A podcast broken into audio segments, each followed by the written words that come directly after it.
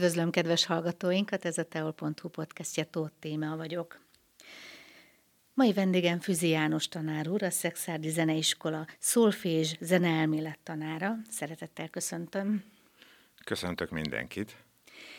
Ön régóta szerez zenét, és ha jól tudom, most a Spotify-on az egyik dala, az egyik szerzeménye a The Mooney nevezetű, illetve című, 36 ezer streamet ért el.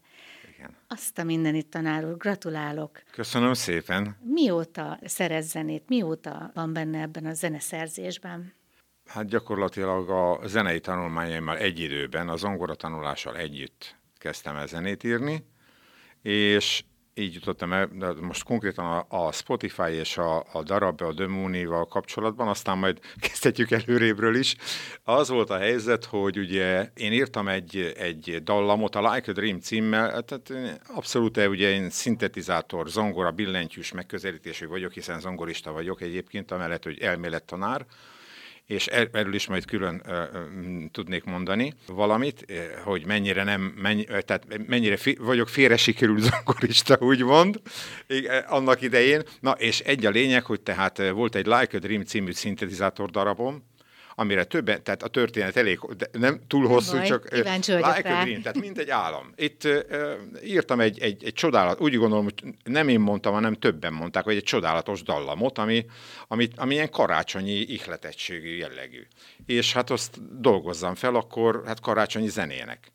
És ebből keletkezett egy olyan kórus, mivel a csillagfényharangok, ami, ami, uh, uh, amire ahol ezt földolgoztam négy szólamú kórusban, és amit előadott a Gajárda Kamarokórus tavaly karácsonykor szimfonikus zenekari kettőzéssel, tehát a Városi Kamarazenekarral. Na most, most ezt ne, erre visszatérhetünk, de most nem, nem ez volt az eredeti kérdés, ugye, tehát nem akarom elterelni a szót, tehát ugye, és akkor ebben énekelt egy, egy kolléganőm, aki, aki ebben a kórus, nem a Gajarda, hanem ezt előbb bemutattuk a zeneiskolában kamara körülmények között, és akkor ott énetek egy, énekelt egy kolléganő, meg egyébként gitáros. És megkért, hogy annyira tetszik neki ez a, az én zeném, hogy hát írjak neki egy zenét. És elkezdtem volna írni gitárra, de hát akkor volt egy tanítványom, Környei Attila, és kértem tőle tanácsokat, mert ez nem, én tanultam hangszerelni, meg zeneszerzést, de hát a klasszikus hangszerek közül ugye a szimfonikus zenekar hangszerei tartoznak, és hát ez nem az. és próbáltam minden felől, de hát nem ment a gitárra való komponálás, és akkor ez lett belőle végül is. Ez a Demoni című zongora verseny, és egészen pontosan ugye 35.622-nél tartok most a nézettségben. És, és, és úgy alakult ki ez a dolog, hogy én már ugye elő, tehát a, Ja, tehát én már ugye, hát ö, ö, ez szinte természetes, hogy akinek ilyen indita, indítatása van, tehát ilyen kreatív. Én egyébként a Bonyhádi gimnázium, tehát megnyertem a, a, a Zombai általános iskolában, megnyertem a, a megyei matematika versenyt, így bekerültem Bonyhádra, a fizika, matematika fizika tagozatra, és ott kezdtem el zenét tanulni, zongorát tanulni Bonyhádi zeneiskolában. Látták, hogy, látták, hogy hát elég jól haladok, és ajánlották, a Hajdú Borvála volt a zongoratanárnőm, és ajánlotta, hogy jöjjek át Szexárdra elméletet tanulni, mert ott elkezdték az elméleti képzést, de úgy gondolták, hogy itt elméletileg jobb kezekben leszek Szexárdon, és akkor itt Varga József nénél tanultam, Margit nénénél tanultam szolfést, hát máig is, tehát ő meghatározó a személyiség az, ö, számomra, emberi tisztességből, becsületből, tanári habitusból, stb. És hát tészlász. És nál tanultam zenelméletet. És akkor így kerültem Debrecenbe, és már akkor kezdtem el komponálgatni, stb. stb. És ott kerültem Kyler tanárúrhoz, Kyler Jenő tanárúrhoz, egy évfolyam társam ajánlott be, aki zeneszerzés szakról jött, a, a, tehát Debrecenbe kór, tehát szolfés zenemért karvezetés szakra nyertem felvételt. Gyakorlatilag négy év zenetanulás után, hogy elvégeztem a, a, a tíz év anyagát, tehát de zongorából nem. Tehát elméletből meg tudtam ugorni a szintet ö, elég jól, viszont tehát zongorából gyakorlatilag első szakiskolás szinten zongoráztam, vagy inkább hatodikos zeneiskolás szinten. Mozart démol fantáziával felvételőztem egyébként, tehát itt a zongoristák tudhatják, hogy ez milyen szint és akkor ezek után ugye, tehát Kajler tanár úrnak vittem egy Fiszmol rondóma, Ez volt a, és akkor emlékszem, tanár úr azt mondta rá, egyébként a Debreceni Kodály Zoltán szakközépiskola igazgatója volt akkor és zeneszerzés tanára. Azt mondja, János, jó, jó, de kevés benne az egy, egy egységre eső információ mennyiség. Hol a tanár? és kicsit többet kellene egy egységbe sűríteni történést. És hát ezek után akkor, be, viszont akkor bejárhattam a csoportos zene szerzés órákra, és egyénileg is tudott, maszeg, hát magánúton foglalkozott velem a tanár úr zeneszerzésből. Tehát ez volt az első indítatás, és akkor itt jött a zongora, amiből megpróbáltam szintén a felvételit, és meghatározó Hajdu, vagy uh, uh, Horváth Ilonka néni volt az én zongoratanárnőm, úgy, mi úgynevezett karvezető szakosok, hogy szaktárgyi zongorát tanultunk. A szaktárgyi zongora annyit jelentett, hogy ugye mindenkinek kell alapfokon valahogy zongorázni, minden zene vagy hangszerjátékosnak, de a karvezető szakosoknak nagyon jól, mert partitúra olvasás az nekünk tárgyunk. Tehát, hogy egy kórusművet ki akarunk állni és el akarunk vezényelni, hát azt nekünk le kell tudni négy szólamban szépen zongorázni. Sőt, hát olyan is volt, hogy nem csak a négy szólamú zongorázás, hanem a három szólamot zongorázni, egy szólamot kiemelni és énekelni.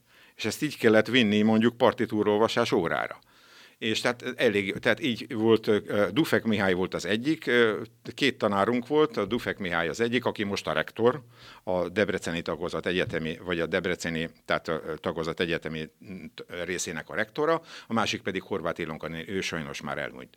És ő a, ő a Ilonka nénitől kaptam egy, egy, egy dohnán nyerni új gyakorlatokat, amit máig is használnak a zeneiskolában, mindenki ilyen rettentés mindenki elretentésére, mert ugye ilyen új bemelegítő gyakorlatok nem szép kis Chopin etűdök vagy valami, hanem ilyen, ilyen skálák, stb. stb. Ezek Na, szerint szeretik a gyerekek. Hát persze.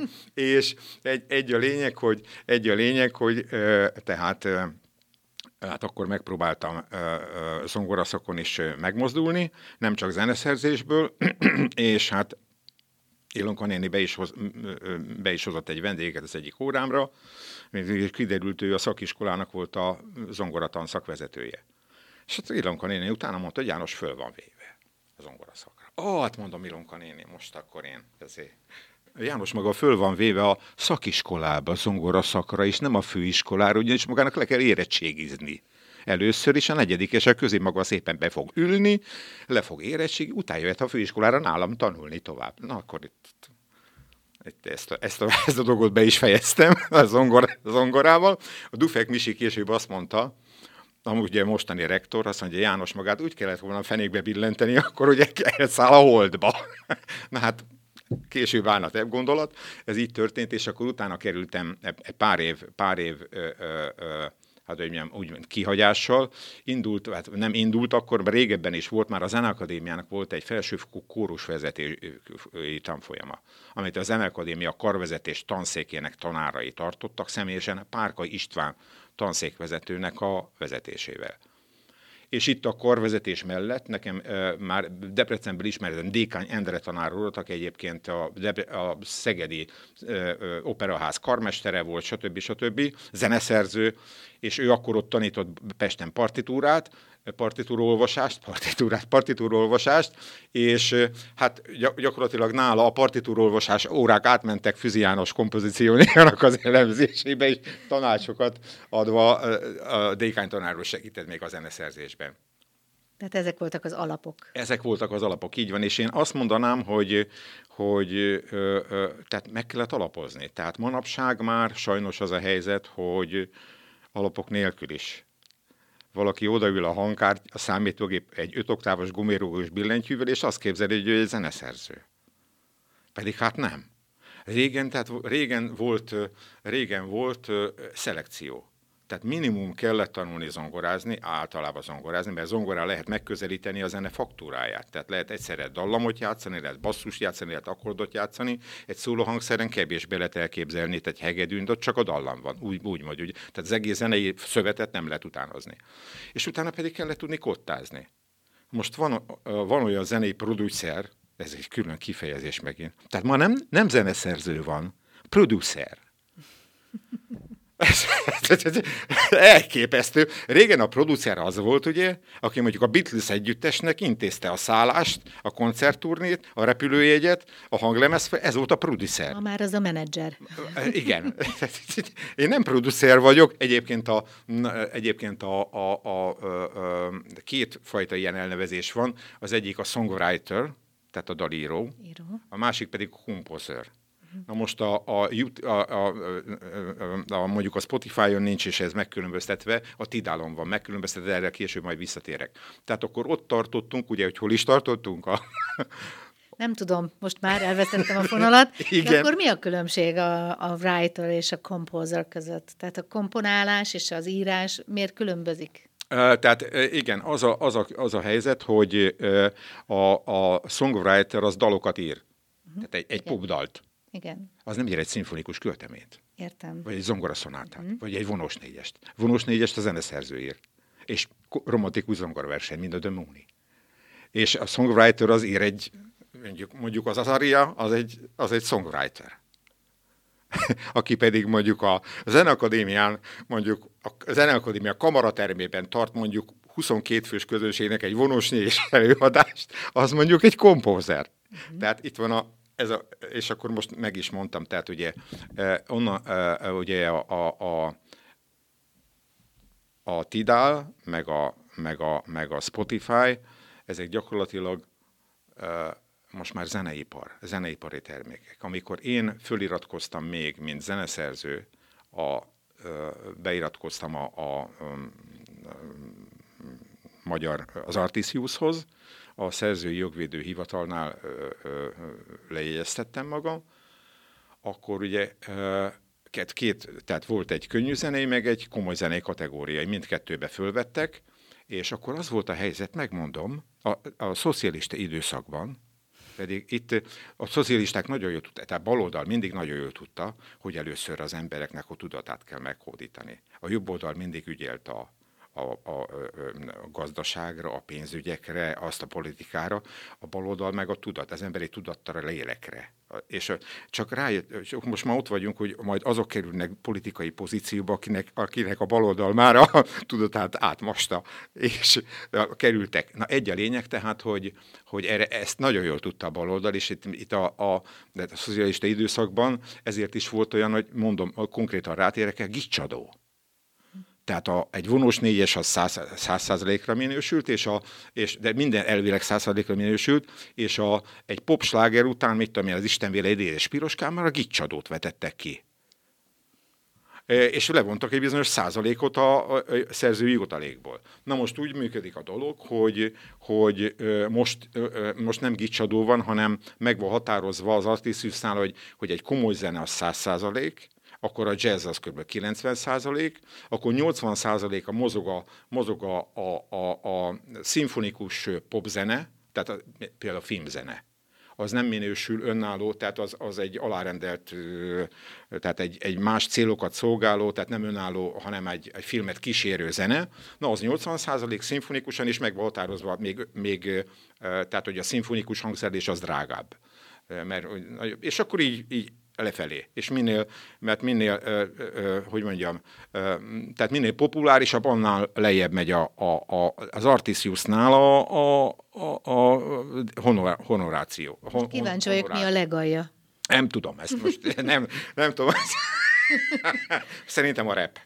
Rep. rep, igen. És akkor erre visszatérve, tehát gyakorlatilag a zene vissza, visszafejlődése az, az úgy alakult, hogy, hogy a repre visszatérve, hogy, hogy az gyakorlatilag nem más, mint ritmikus kántálás. Igen. Tehát én azt nem, nem minősíteném zenének. És ugye a, a pap szokott, tehát a, én hívő katolikus keresztény ember vagyok, és tehát csak a növendékeimnek szoktam mondani, hogy miért énekel, hogy miért énekel a papa templomban Szentmise közben? Miért? Miért? Na mondom, következő. Ha van az, hogy Kyrie Eleison, azt a Mariska néni a, a 22. sorban, vagy a 30. nem hallja rendesen, mert már kicsit süket, és meg nagyon hátul van. De Kyrie eleison, de Kyrie eleison. Az énekelt hang sokkal messze pallatszik, mint a prózai hang. most nem akartam túl hangosan énekelni, és, és tehát ez az oka, és ez, ez, ez nem, még csak nem is recitatív, mert a recitatív az, hogy legalább egy több hangból álló, de ez gyakorlatilag két hang volt. Ugye? Na most a repzenészek se, se művenek sokkal többet két hangnál, amit úgy hívok, hogy nem recitatív, kántálás. Na most ez ilyen szempontból nem zene. És akkor egy picit vissza, egy, egy, egy végig gondoltam magamban, végig pörgettem a zenetörténet, azt is tanítok egyébként, van növendékem zenetörténész a Zeneakadémián, de ez mellékes. És Hát miért mellékes? Nem mellékes. Na, hát igen, tehát ő, ő magyarázott nekem, az apja pedig Miller Konrának hívják, az édesapja pedig építész, re, restaurátor építész.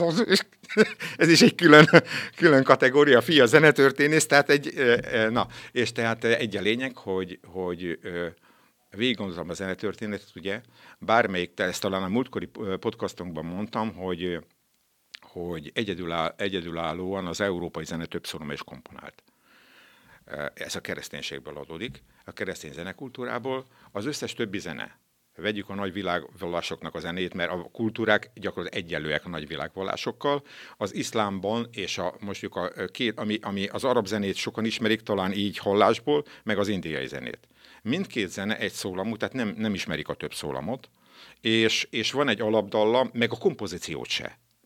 Tehát van egy, egy, egy, egy alapdallam, amire improvizálnak és akkor mindenki követi a fő, improvi- mind a primásnak a, az improvizációt. A, a, a, a tablán, meg, meg, meg nem tudom milyen nézén, az indiai zenészek, és szitáron megy az improvizáció, az araboknál pedig na, szerintem valószínűleg beugrik sokaknak az, hogy, hogy van egy arab dallam, akkor a hegedű meg a cselló ugyanazt a dallamot játszák. A hegedű egy oktával magasabban, a cselló egy oktával mélyebben, és ugyanaz az egész. És egy, a basszus nincs basszus, hanem valamilyen nagy, ekkor ilyen nagy valami dob adja a mély hangokat, és az a basszus. Na, hát egyedül, tehát Európában alakult ki a többszólamú zene, köszönhetően, olyan szempontból köszönhet a kereszténységnek, hogy ez a templomokban alakult ki.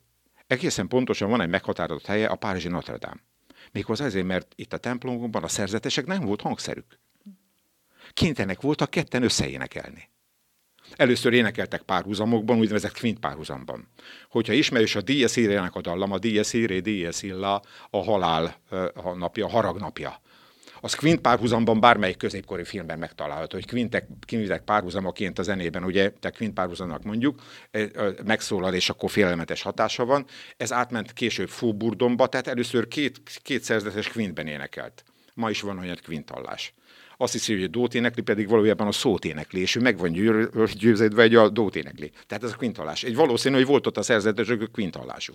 És átment aztán Fóburdomba, tehát hogy egy, egy, egy hármas hangzatot próbáltak valahogy megszólaltatni, de párhuzamokban. Tehát mindenki ugyanazt a lefelé lépett, vagy fölfelé lépett ugyanannyi hangot, és akkor rájöttek, hogy ez nem nagyon jó, mert az eredeti dallam a legszebb, akkor miért énekeljen egy másikat, és akkor rájöttek, hogy kiegészítették, hogy két egyenrangú dallamot próbáltak, és ebből alkott ki a polifónia. Tehát az európai zenének az alapja a komponáltság, tehát, hogy van egy alapdallam, és a polifónia, hogy két, két ellentétes szólam mozog egyszerre. Két, három, négy vagy több. Ez zajlott egészen ez, ez a reneszánszig, és a reneszánsz után a barokkig. Na most akkor jött a, tehát a barokban és a reneszánszban a zenének, a polifón zenének mindig is volt homofon. A homofon az, amikor van egy vezető dallam és egy alárendelt kíséret. Mindig is volt a két zenének különböző helye, de a homofon zene az lakodalmas mulatságok, meg, meg stb. A reneszánszban például, vagy ilyen, de nem lakodalmas, királyi étkezések, vagy főrű étkezéseknek a, a, a, a kísérője volt, amikor valaki lanta játszott és énekelt, ugye Ténodi Lanta Sebestyén, az, az, tehát az, az kiváló, kiváló mutatja, hogy van egy kíséret és van egy dallam. Tehát ez a homofon zene. És a polifon zene, az, hogyha valaki zeneszerző akart írni igazából zenét, az, az kórusra írta. Tehát egészen reneszánszig Lassus és uh, uh, Palestina és Lassus a két legnagyobb reneszánsz zeneszerző, az igazi nagy műveit kórusra írta, kórusra komponálta. Méghozzá két ok volt, egyrészt a polifon kórus mű, művészet akkor nagyon jó volt, a másik pedig az emberi énekhangokból is olyan volt, mint most. A hangszerek pedig nem messze nem voltak ilyen jók. Na most ez volt ugye barokkig. A barokkig gyakorlatilag a polifon zenének a helye két helyen volt, vagy a templomban, vagy pedig a főúri az arisztokratáknak a a koncerttermeiben, hát zene, zenetermeiben, ugye, itt volt a helye. És a, a, úgymond a, a nagy közönség, vagy a, aki a lakodalomban, meg, meg, meg zajlott a, a homofon zene. Na most akkor, tehát a polifon zene volt az, az etalon, mert ugyebár Johann Sebastian Bach Isten dicsőségére írta a műveit. Na most őt nem kellett foglalkozni azzal, hogyha bejön Mariska néni a templomba, akkor tetszik-e neki a zene, vagy nem. Abszolút. Bachnak ezzel nem kellett. De amikor már kijutott, történt a polgári forradalmak, ugye, kijutott a zene, az arisztokrácia nagy részt, hát ugye ennek következtében devolválódott, az, az, finoman fogalmaztam, francia forradalomban azért konkrét fejek, fejek hullottak, na tehát akkor kikerült a zene a koncerttermekbe. És itt már nem lehetett polifon zenéket, meg fúgákat, meg stb. írni, hogy négy-öt szóla mászkál egyszerre, és az kövesse valaki, hanem, hanem akinek sokkal kevesebb volt a zenei ö, ö, tudása és ízlése, az annak is egy olyan, és zeneszerzőnek alkalmazkodni kellett, hogy bejön valaki és megveszi a jegyet, vagy nem veszi meg a jegyet. És így, így, így alakult ki gyakorlatilag Beethoven, Mozart stílusa, a klasszikus stílus, ami a homofónia, a homofón zenének a csúcspontja ilyen szempont, mert komponáltság és, és, a, és, a, és az igényesség. Tehát, ez, így, így, tehát attól, hogy, attól, hogy most nem öt szólamú polifon dallam mozog, mint egy Bach ez a Beethoven, és itt megvan a kettőnek a, a, az aránya, a kettőnek a különböző jelentéstartalma. Mert nekem van egy ilyen, egy, ilyen, egy ilyen mondásom, amit én találtam ki, ott is van a termemben, hogy Bach a hangokból katedrálist épít, a zene, zene formai csúcspontja Bachnak a művészete, Beethoven pedig a zenéből költészetet és filozófiát. Például Bachnál a fúga, de például tititita, ez Beethovennek jutott eszébe, hogy torkára ragadom a sorsot. Ezt nem lehet öt szolomú fúgával kifejezni. Tehát ez, és ez épp olyan fontos tartalom, mint a Bachnak a, a három, három, ezért, három szólomú, vagy öt szólomú fúgája, Szent Háromság fúga, amit éppen a kollégám játszott tegnap, ugye. A, a három téma mozog egyszerre az öt szólomú fúgában. A titititá is épp olyan fontos kifejező eszköz, ami, ami tehát a zenén kívüli tartalomnak a megragadására. Na és akkor utána szépen jött a, hát amikor a, a zene már kikerül a főúri koncerttermekből a koncertéletben, amikor még igényes, de a koncerttermekből, amikor kikerül a stadionba, akkor ott már nem igen lehet minden esetben zenéről beszélni, és főleg akkor, amikor jó van egy Beatles, azért mert megtöltötte a stadiont. De amikor egy, most nem akarok nevet említeni, mert ezért, tehát, nem akar, tehát amikor egy rap szinten éneklő valakinek tízezres, százezres közönsége van, az elképesztő és, és akkor itt, itt térnék vissza a, producer kifejezésre, meg a Spotify-ra. Na hát ö, ö, ö, ö, éppen a, az Artisius-szal kapcsolatban volt nekem is egy kis, és akkor itt jön képbe majd a Spotify, le, leadta az Artisius, küldött nekem, hogy kész van az újabb zeneipari jelentés. Visszaérde, hogy fölé, mi van? Én nem zeneiporos vagyok, köz, kérem szépen. Én zeneművész vagyok. Tehát itt olyan fajta, a zenének egy, de olyan fajta devalválódása zajlik. Sajnos ez a helyzet. Kénytelenek meg. A zene az már átment iparba. Ez már zeneipar, nem zeneművészet. Zeneművészet az megmarad talán a koncerttermekben, itt mi, hogy elbeszélgetünk a zeneiskola szomszédságában, stb. stb. De valójában, hát amikor kinyitjuk reggel a rádiót, fogmosás után megesszük a reggelinket, szól a zene. És nem komoly zene, mert Persze, komoly zenét már nem nagyon hallani. Így van, így van. Jó, hogy, és a másik, világos, én sem mondjuk, hogyha szól a zene, akkor nem Beethoven Manós négyes hallgatok reggelizés közben, mert megfeküdni egy gyomromat. Nem, mit hallgat? Tényleg, mit hallgat? Hát ez és slágerrádiót és a régi, régi uh-huh. popslágereket. Tehát én, hogy, tehát, hogy mondjam, nem vagyok ilyen, ilyen szemellenzős. Hát uh-huh. én énekeltem partizenekarban, és, és You Are My Destiny-t, és egyéb, tehát azok még slágerek voltak azok, azok még nagyon jól megírt, a Beatles stílusában, a Beatles előtt volt az, a, ez, a, ez az 50-es, 60-as éveknek a zenéje, a Elvis Presley-vel, hát azok még teljesen megírt, Elvis, ez, a Presleynek van egy olyan, olyan tétele, ami egy, egy Mozart zongorverseny lassú tételének a feldolgozás, csak senki nem tudja. Tehát, tehát, tehát ott hát nagy... tudja, most én, most, már a most, tudja. Igen, tehát, tehát, tehát ö, ö, ö, hogy mondjam, azok nagyon jól megírt igényes zenék voltak, nem azzal az igényel, hogy én most akkor katarzist élek át hanem reggelizés közben, ú, de szép ez a dallam valami, tehát e- ennyi, vagy, vagy szépen kellemesen szórakozok, vagy táncolok rá, vagy valami. De hát erre a repre már táncolni se lehet. Látom, nagyon nincs kibékülve a reppel. Nagyon nincs. Igen, tehát az az igazság, hogy megmondom őszintén, igen, tehát én, én muzsikus vagyok, tehát a, a, a, a, a, ennek a műfajnak, amit most egy, tehát amit több, több fiatal képvisel, gyakorlatilag, ö, ö, ö, hogy mondjam, a felez csak a zene, vagy nem a, nem a, a inkább a szöveg. Tehát gyakorlatilag kántált szöveg. És én nem is mondanám őket muzsikusoknak, inkább, inkább ö, ilyen, ö, ö, hát most elnézést, de Tionodi Lantos Sebestyén nem akarom lebecsülni, de nála se a iző volt, a három akkord volt a fontos. A, tehát őszín, tehát, na, vissza, mint zenetörténész szemmel gondolkodva. Hát ő is azért énekelt, hogy messzebb hallatszon a hangja. És ha, ha, hallják a, abban a királyi trónteremben, hogy mit énekel. Tehát elsősorban a szöveg volt, hogy Eger históriának a summája elmondom, és akkor nem arra koncertál, hogy most milyen dallamot kellene írni, vagy stb. stb. Tehát, na most itt is ugyan, ugyanaz van, tehát e- ezek azért ismétlődnek ezek a dolgok, de, de inkább maradjunk abban, hogy ez nem, és akkor most térjünk vissza a Spotify-ra, szintén a zeneipar, és konkrétan nekem vannak napi jelentéseim, például a Moon-ról. Megnézhetjük ezeket? Igen, igen, itt van, itt van, és akkor mindjárt nézzük is.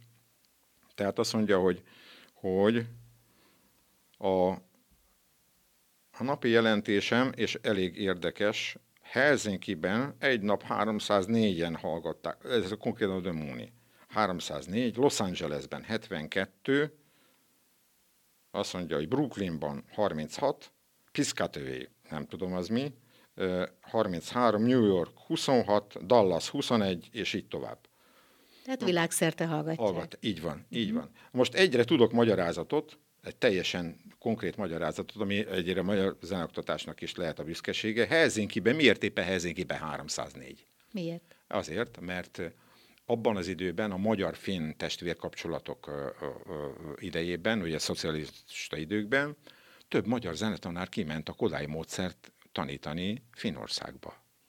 Tehát például itt van két szexárdi zenetanár, volt kollega, aki, aki egyikük visszajött, de másik ott is maradt Finnországban, és, és valószínű, hogy több, nem csak szexáról mentek ki zenetanárok Helsinki-be éppen, hanem több zenetanár is, és az ők, ő növendékeik, tehát látják, hogy Füzi János. Én nem változtatta meg a nevem, hogy nem tudom milyen angolos izéra. Nyilvánvalóan rábögtek, hogy ez egy magyar név, és egy magyar muzsikus. És talán innen ered a, sőt, biztos vagyok benne, hogy innen ered a, a nézettség. De ez az egyik. Akkor a, azt mondja, hogy Egyesült Államokban egy nap 307, Finnországban egy nap 304, Japán, ezt nem értem, 32, Franciaország 15, Magyarország 7. Senki nem lehet proféta a saját hazájában, és meg is osztottam egy, egy linket még a Spotify-on, hogy amikor, mit tudom én, 72 hallgatóm volt Los Angelesben, akkor szexárdon mutatom, hogy mennyi volt, mint a favágó. Kettő. Na, úgyhogy, és akkor igen, na és akkor a következő a Spotify-ról, tehát én ismerem a Spotify kurátorait több videó alapján, szembesültem velük. Hát, mit mondjak, nem az Akadémia tanszékvezetői egyik Talán onnan tudják, hogy a zongora merről van, hogy nem hátal ülnek neki ezt remélem, és fölnyitják a fedelét először, hogy, hogy most mi is az a zongora. Na, most, de tényt olvasok, tehát ez ugye egy romantikus zongora verseny. Nem egy popdal. Itt szerintem terjedt, mint a tűz ez a zene, és egyik, egyik tehát az algoritmus az ajánlatta, kidobta a Spotify szerkesztői ellenére a, a, a zenét, és így, így jött ez. Tehát nem, nem a Spotify-nak köszönhetem ezt a nézettséget. Ez a helyzet. Őszintén megmondom. Eléggé érdekes, hogy a komoly zenét mennyire nem preferálja, tehát a Spotify mennyire, mennyire nem, nem uh, művészet támogató. Tehát is szerintem ez a Spotify-nak és ezeknek az oldalaknak komolyabban kéne venni, hogy ők nem csak lenyúlják az embereknek a pénzét, és a tinédzsereknek a ezért legy, hanem talán kellene, kellene terjeszteni, fölvállalni valami kultúra terjesztést is, hogyha úgy gondolnák, hogy nekik nem csak a pénz behajtása a, a, a feladatuk, hanem az, hogy valami értéket is közvetítsenek. Mert meg fogják határozni az embereknek a gondolkodását és a, és a lelki világát. A zenén keresztül, a, a zenén keresztül lehet az emberi lelket legjobban elérni. Vagy elrontani. Vagy megjavítani. És ez a Spotify csak, ez, csak, a money, csak a money érdekli. Nagyon örülök neki, hogy ez így bejött, mert, és főleg azért örülök neki, mert szerintem nem a, nem a Spotify szerkesztői múlott ez a dolog egyébként. Tehát azon, hogy, azon, hogy és akkor e, e, e visszatérve, azért az, igen, azért írtam, hogy szív, szívből, szívből jött és szívhez szól, mert egy ilyen romantikus zenét, tehát a számítógépen lehet pontosítani. És a számítógép tudja, hogy most a négy negyedben, a negyedik negyedén játszottam egy hangot de ez a komoly zenének, a klasszikus zenének a halála.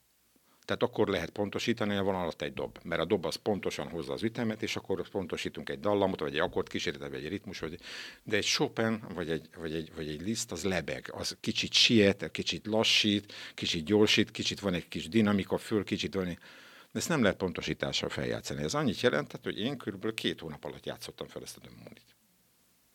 Csak az zongora szólamot. Ahányszor eljuntottam, mondjuk általában 16 ütemet, akkor azt akkor új, újból fölvettem. Elég, elég, elég volt egy hangot elrontani 16 ütemből, már nem tudtam követni, hogy most mit, mit kellene kitörölni, vagy nem tudtam jól, mert a számítógép nem pontosított. Pontotlanul játszottam föl, és akkor mehetett az egész még egyszer, és akkor még, még egyszer fölvenni. Így lett kész kb. két hónap alatt, és aztán meghangszereltem, stb. A, és akkor így lett élő. Most szerintem ezért tetszik így az emberek, nem hallják. Uh-huh. Hallják, hogy szívből jött, és azért szól szívhez. Ezt a titkot még meg, kell, meg kellett mondanom. Beszéljünk arról, hogy melyik volt az a pillanat, illetve mikor történt meg az a pillanat, hogy ön odaült a zongorához először. Hány éves volt? Uh, talán, talán tíz éves. Nem, nem, nem túl korán, ugyanis a Tamás, Tamási kántor jött tehát Zombára zongorát tanítani, és akkor a Zombai Kultúrházban volt egy zongora, én zombai vagyok zombai kultúrázban volt egy zongora, és akkor ott, ott, én ott tanultam zongorázni. De a Tamási Kántor körülbelül egy év után ott hagyta az egészet, mert úgy gondolta, hogy jobb kereseti lehetősége van, és akkor így, így kerültem aztán utána Bonyhádra a zene Bonyhádra. Mindjárt gimnázium után, vagy gimnáziummal egy időben, akkor egyből mentem a Bonyhádi Zeneiskolába zongorát tanulni. Akkor még mindig nem volt zongorám, és akkor utána vettek zongorát. És akkor érdekes volt a dolog, hogy ezt, mert szüleim nem zenei pályára szántak, szüleméként komoly embernek szántak, programozó matematikusnak, ugyanis az volt a helyzet, hogy én megnyertem a megyei matematika versenyt, bekerültem Bonyhádra, a matematika fizika tagozatra. Egyébként az a Kac Sándor tanár úr volt az én osztályfőnököm, akinek a fia a CERN-ben meg, meghatározta a pozitron és neutron tömegsúlyának a különbségét. Na most, Kasztanár úr engem meg akart buktatni harmadikban. matematikából, hogy, hogy a maga fia egész matematika órán csak a plafon néz, és mindig az a Mozartnak a Beethoven az eszébe, hogy, és nem arra figyel, hogy én magyarázom a matematikát, hármasra álltam. De azt mondta, hogy ha ennél jobbát maga, maga a fia nem produkál, akkor én negyedikben megbuktatom. Jó, hát biztos. Egy a lényeg, hogy Na tehát akkor nyári szünetben föladott egy ilyen 700 oldalas matematika feladja a gyűjteményt, és abból körülbelül minden két hétben, amennyit én tudtam, két-három spirálfüzettel át kellett vinni. Apuval beültünk a zsiguliba, és vittük a szanárulhoz a kidolgozó spirálfüzetes matematika péld egyenleteket megoldva. és, és így, így értem meg aztán negyedikben, a negyedik évfolyamban a, a gimnázium matematika versenyt. Így, tehát én eredetileg így, így indultam, de egyébként szoros összefüggés van a zene meg a matematika között, az biztos. É, személyes példa. Igen. Akkor már ott tíz évesen eldölt, hogy a így van. Hát még nem dölt el, de... De, de ön érezte szerintem. Így van, én éreztem, így van, Igen. így van. Nem, nem véletlenül kezdtem volna el a Bonyhádi gimnáziummal együtt a zeneiskolát is, igen. Meg nem véletlenül járt folyton Chopin az fejében, vagy Mozart. És aztán hogy dölt el, hogy tanár lesz? Hát... És nem zongorista? Hát ö, ö, e, adta magát, tehát a, gyakorlatilag a, a Debreceni Művészeti Kar az tanárképző intézet is volt egyben, tehát zenetanárképző intézet, és akkor így kerültem egyből vissza ide Szexádra. Tehát ez adta, és utána aztán, hogy, hogy na most a zongorista az egy másik kérdés, mert, mert hát, hogy mondjam, mm, zongora tanár is van, ugye, tehát, tehát ugye én próbálkoztam a jazzzel is, de aztán őszintén szólva ezt elég sokáig műveltem is, mint érdekes harmóniákat, meg érdekes ritmusokat, de aztán rájöttem, hogy ez nem az én világom. Tehát a, a jazznek a, a, a, hogy mondjam, a jazznek a hangul, nem a hangulat, a jazz lelki világa, az nem arról szól, hogy, hogy mint Bach, hogy Isten dicsőségére írom a zenémet. A jazz az másról szól. Főleg a standard jazz.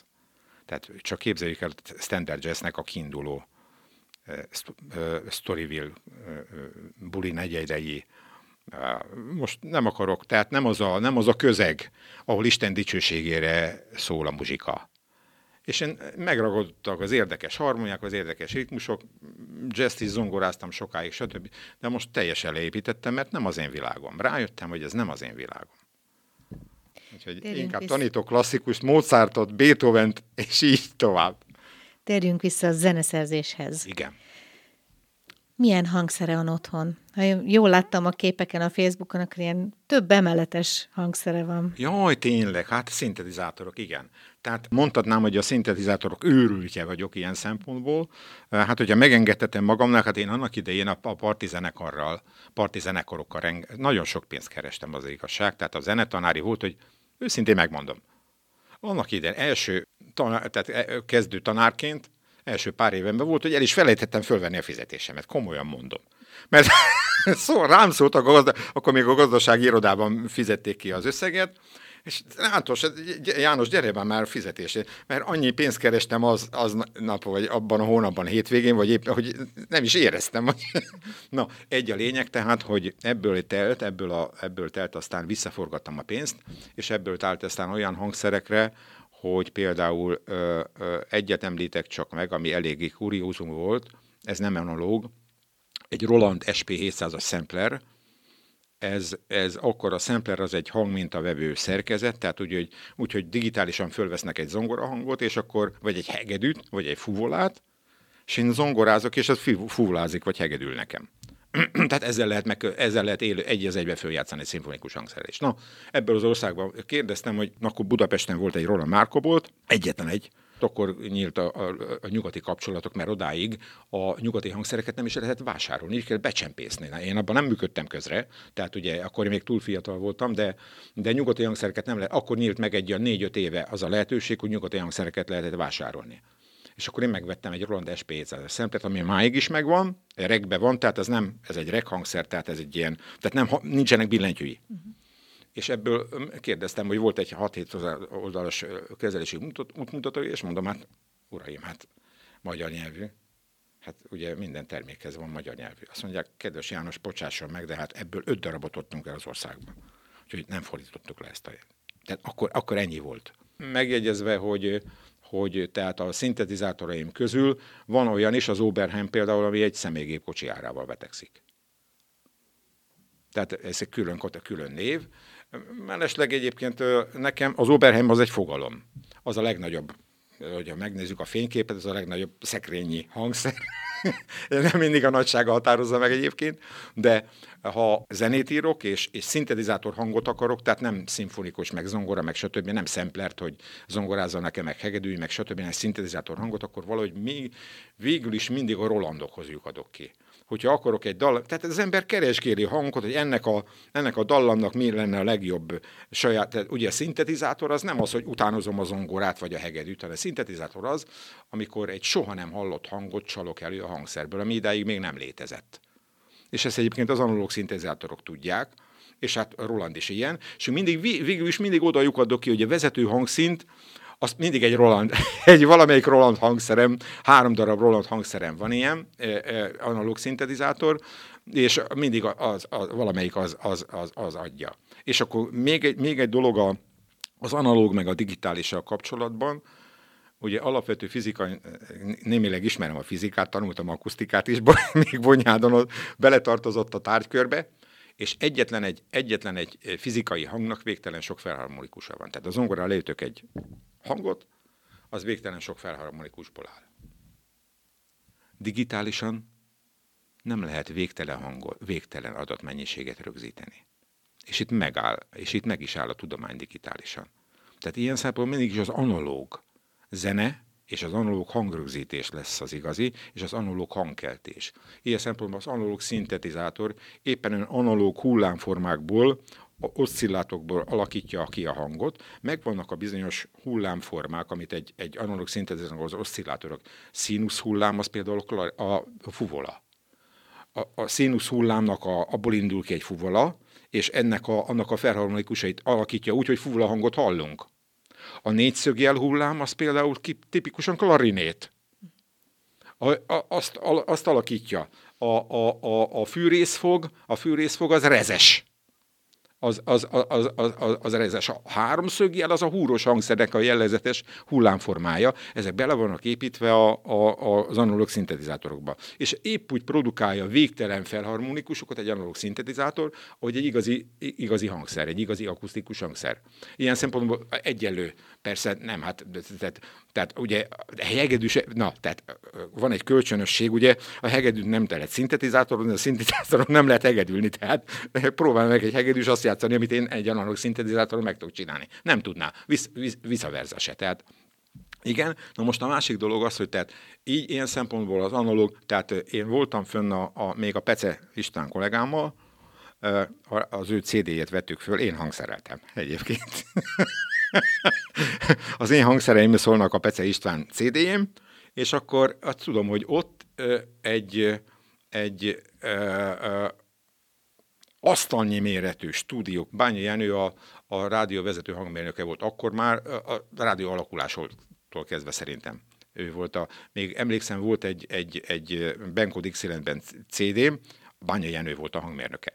Tehát ő volt a vezető hangmérnök a rádióban, és, és egy a lényeg, hogy, hogy egy asztalnyi méretű analóg magnó, ilyen, ilyen 10, 15 centi maga, széles magnó szalaggal, két, két oldalán, tehát hatalmas magnótekercsek, és na, arra analóg módon föl lehetett venni a zenét. Ott aztán molekula szinten mágneseződött a szalag, és az tényleg, tényleg. Na most ott dőlt meg egyébként visszatérve, és azt rányomták vinyélre, tehát bakelit lemezre. És azt, azt, de amikor megtörtént, és akkor itt történt az, hogy az én zeneszerzői, hogy mondjam, dolgom le, hát mondjam, a Spotify-ig alakul, Spotify-nál kötött ki, hogy, hogy ugye én megírtam a 2001-es tűzijáték kísérőzenét, vagyis, bocsánat, tehát először fölküldtem egy, egy CD lemezemet próba a Universal kiadóhoz. Tehát erről még ismerős a földgömb forog, és akkor ott a Universal felirat. Na, ennek a magyar kiadói részlegének fölküldtem egy CD-met, és nem az jött vissza, hogy bele kuka, meg nem. Két hét múlva fölhívtak telefonon, hogy Füzi úr, jönne esetleg? Hát, ha nagyon gondolják, akkor talán fölmehetek. Talán fölmehet.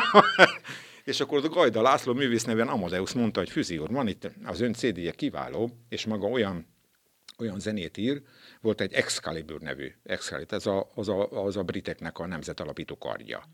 Volt egy ilyen zeném, és maga, maga kapásból, helyből olyan zenét ír, ne, nem nekifutásban, hanem ilyen fenkölt, ilyen Beethovenes, Vangelises, magának elkivilág a magának, ezt nem kell megerültetni, és lenne itt a 2000-es év tűzijáték kísérőzenéje, amit úgy gondolom, hogy maga az ön eszkezébe, mert ott ugye tűzijátéknál takra meg kell írni, hogy az 56. másodpercben beüt a cintányér, mert jön a rakéta, meg stb. stb. És akkor ezt meg tudná csinálni. A Goldáján azt egyébként néme, ö, nyugati cégnek, Londonban, Párizsban, nem tudom hol dolgozott tűzijátékkal, tűzijáték kísérő zeneírással. És hát nem tudom, hogy akkor miért kért meg engem, ezt csak ő tudja, nem kérdeztem meg tőle, hogy akkor most... És egy a lényeg, hogy, hogy meg is írtam a, a tűzijáték kísérő zenét, és akkor hát az lett az eredménye a dolognak, hogy végül is nem használták fel, mert az a vád érte a, a céget, vagy nem, a, a, tehát úgy alakult a dolog, hogy ez egy német cég volt, akinek, akivel szerződésben volt a Gajda László, tehát ő volt tehát az Universal igazgatója, ő, ő, ő egy producer, hát ugye a mi értelmeink szerint is producer, ugye, vagy menedzser. Na tehát igen, és akkor hát nem, nem, a, nem a német céget választották ki, hanem a, egy magyar cég lett a, a a tűzjáték kísérőzenének, a, az ezredfordulós tűzjáték kísérőzenének a kísérő, vagy ő, ő, ő szolgáltatta hozzá a zenét, és akkor így a zeném nem került a leadásra, sajnos, viszont egy elég tiszte, tehát utána felhívott a Laci, és tehát két ajánlatot mondott, ez egyik, János, figyelj, te ott szexárdon jó helyen vagy, gyere föl az én stúdiómba dolgozni. És hogyha annyira akar zenét tanítani, akkor még itt van egy zeneiskola, az egyik legjobb zeneiskolába keresünk neked egy félállást. És akkor taníthatsz szolfést is, meg zeneelméletet, zenetörténetet is taníthatsz, hogyha, mert neked látom, hogy ez a, ez a te neked ez hivatásod, nem izé szakmád. És akkor azt mondtam, hogy nem.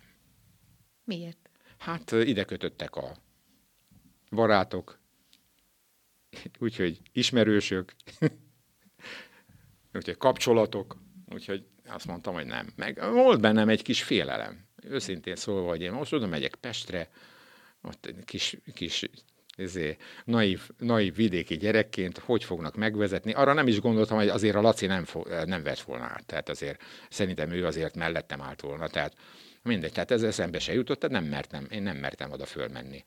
És de akkoriban én pedig olyan kapcsolatban voltam, ö, ö, ö, élettársi kapcsolatban, hogy nem akartam otthagyni a, az élettársamat, úgyhogy ez is talán közel játszott. Ő segített egyébként az egészhez, ez a, ő tanácsolta, hogy küldjem, küldjem föl a, a CD-met, stb., és akkor gondoltam, hogy elég gáz lenne, hogy a, ő tanácsol, és én meg ezután itt hagyom. Tehát e, igen, és akkor tehát az a lényeg a következő, hogy, hogy hát fölhívott a Laci után, és azt mondta, hogy hát János, megcsinálta, te megcsináltad a munkádat, úgyhogy akkor 100 forint, plusz egy zeneszerzői szerződést kötünk veled, ez annyi, annyit jelent, hogy ki fogjuk ajánlani a műveidet kiadóknak. Vagyis, ja nem, bocsánat, e, tehát a 100 ezer forintot kifizették, és utána megkérdeztem tőle, hogy figyeljetek, hát kiadó vagytok, mi nem adjátok ki a műveimet? Azt mondja, a zeneszerzői szerződést kötünk veled, azt tudunk, univerzál vagyunk, filmrendezőknek filmeseknek ki tudjuk ajánlani a zenéket, de zenédet többet nem tudunk tenni. Miért nem? Az, azért, mert mondja, hogy befektetjük, a, a, tehát megcsináljuk a hangfelvételt, gyakorlatilag a te hangfelvételed jó. Tehát ez nem is kell semmit csinálni. Kinyomtatunk egy jó csomó CD-t, ez, is, ez valami névleges összegbe kerül, mondjuk nem, nem kevés, de mit tudom, kinyomtatunk 50 ezret, 100 ezret ki, csinálnak egy reklámköltség, egy reklámot, nagy reklámot, hogy Füzi János új CD-je megjelenés, stb. stb. Ez, ez, ez, ez, ez, is több millió. Berakjuk a boltba, berakunk egy boltba mondjuk 10-20-at, tudod mi lesz? Egyet megvesznek, lemásolják és kész. A többi 50 meg ott marad a nyakunkon. Itt tölt meg, itt dőlt meg az én univerzálos pályafutásom zeneszerzőként. Sajnos. És jött a Spotify. És jött a Spotify. És most, most hála Istennek úgy látom, hogy, hogy nem tudom, hogy ezzel hogy járok majd, remélem még egy-két ilyen zeném majd terjed, mint a tűz, hogyha megfelelően jót írok és, és szívből. Ez az egyetlen egy útmód. Az, hogy jön vissza a vinyl lemez, a vakerit lemez. Kezd visszajönni. Azt viszont nem lehet másolni. Így van. Úgyhogy reméljük majd itt, és a szintetizátorai ott vannak, ben vannak a stúdióban, be vannak betonozva, várok a, várok a, a vinyl lemezre. És vannak tervek? Új szerzemény tervek? Persze, hogy vannak. Hát gyakorlatilag napi szinten ezen dolgozok. Tehát mindig van egy, egy napi pár óra, amikor, amikor az az idő, amikor arra van számva az idő. hát akkor tanár úr, további sok sikert kívánok. Szeretnék még nagyon sok szerzeményt hallani. Köszönöm szépen, igyekszem. Köszönöm. Köszönöm, hogy eljött hozzánk. Önök a teol.hu podcastjét hallották viszont hallásra.